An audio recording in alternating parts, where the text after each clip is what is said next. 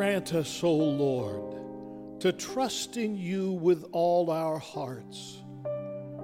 For as you always resist the proud who confide in their own strength, so you never forsake those who make their boast of your mercy.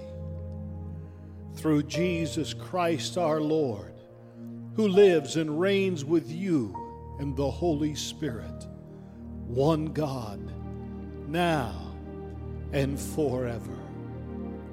Amen.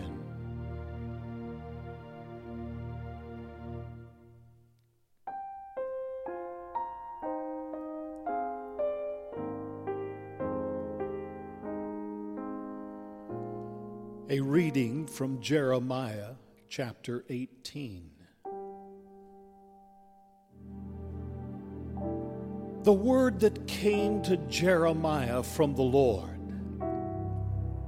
Come, go down to the potter's house, and there I will let you hear my words. So I went down to the potter's house and there he was working at his wheel. The vessel he was making of clay was spoiled in the potter's hand, and he reworked it into another vessel as seemed good to him. Then the word of the Lord came to me. Can I not do with you, O house of Israel? just as this potter has done, says the Lord. Just like the clay in the potter's hand, so are you in my hand, O house of Israel. At one moment I may declare concerning a nation or a kingdom that I will pluck up and break down and destroy it. But if that nation, concerning which I have spoken, turns from its evil, I will change my mind about the disaster that I intended to bring on it.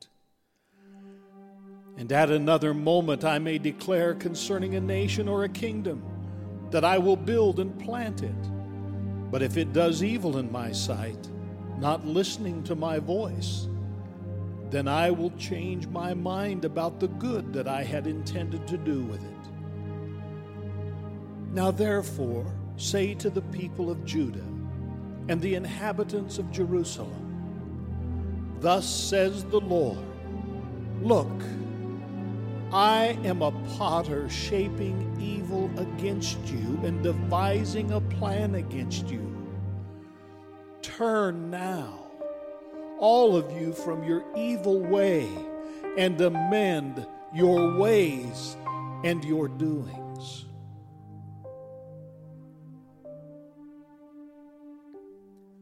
the word of the Lord.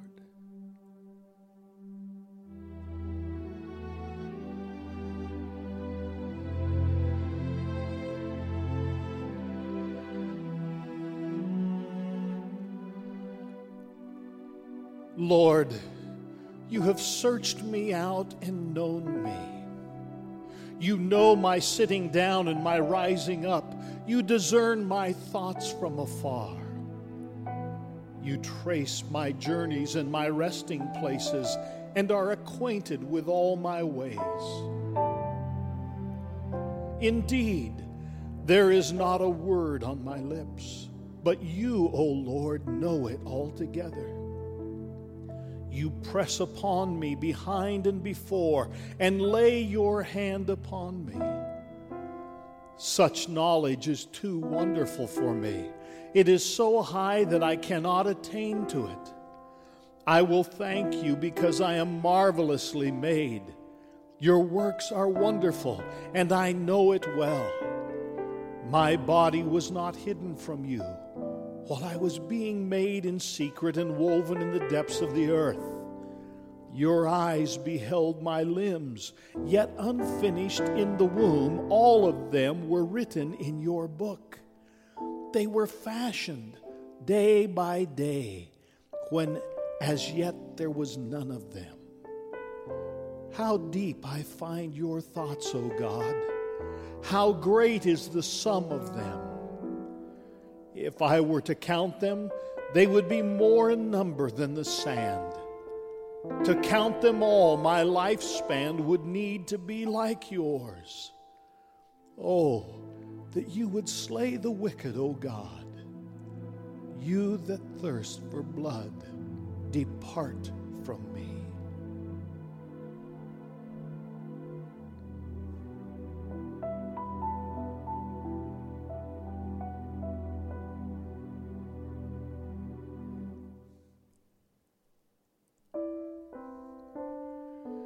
A reading from the letter to Philemon. Paul, a prisoner of Christ Jesus, and Timothy, our brother, to Philemon, our dear friend and co worker, to Apphia, our sister, to Archippus, our fellow soldier, and to the church in your house. Grace to you and peace from God our Father and the Lord Jesus Christ. When I remember you in my prayers, I always thank my God because I hear of your love for all the saints and your faith toward the Lord Jesus. I pray that the sharing of your faith may become effective when you perceive all the good that we may do for Christ. I have indeed received much joy and encouragement from your love, because the hearts of the saints have been refreshed through you, my brother. For this reason, though I am bold enough in Christ to command you to do your duty, yet I would rather appeal to you on the basis of love. And I, Paul, do this as an old man and now also as a prisoner of Christ Jesus. I am appealing to you for my child, Onesimus, whose father I have become during my imprisonment. Formerly, he was useless to you, but now he is indeed useful both to you and to me. I am sending him, that is, my own heart back to you. I wanted to keep him with me so that he might be of service to me in your place during my imprisonment for the gospel.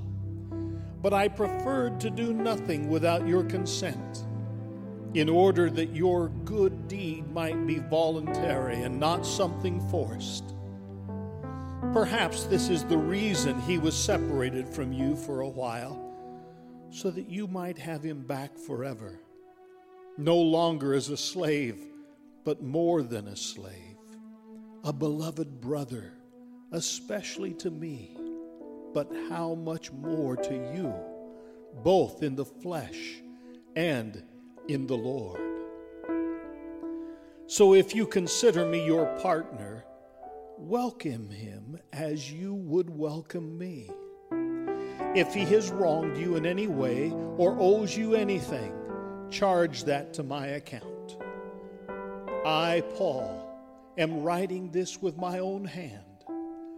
I will repay it. I say nothing about your owing me even your own self. Yes, brother, let me have this benefit from you in the Lord. Refresh my heart in Christ confident of your obedience. I am writing to you, knowing that you will do even more than I say.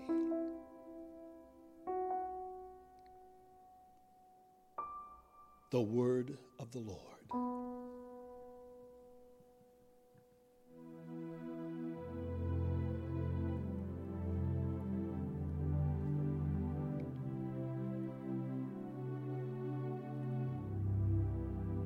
The holy gospel of our Lord Jesus according to Luke chapter 14.